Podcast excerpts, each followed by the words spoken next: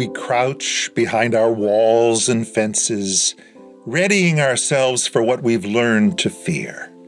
We lock all doors, secure the bars. We mentally rehearse our steps, our routes. We twitch at unfamiliar sounds, lie wide awake when branches scrape the roof, and wait for light and morning.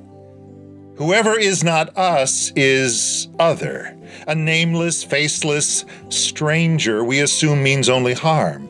They are the people unlike us, of different race perhaps, or language, habits, customs, faiths. We crave the time machine that takes us back to comfort as we knew it. But grace is so remarkably persistent that even locks and fears cannot deter how it reshapes our thinking.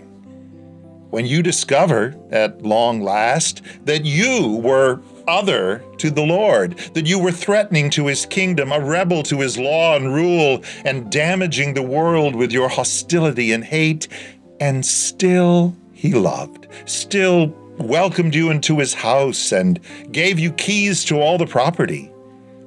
He trusted you before you knew you could be trusted. Offered you forgiveness, yes, for sins not yet repented of.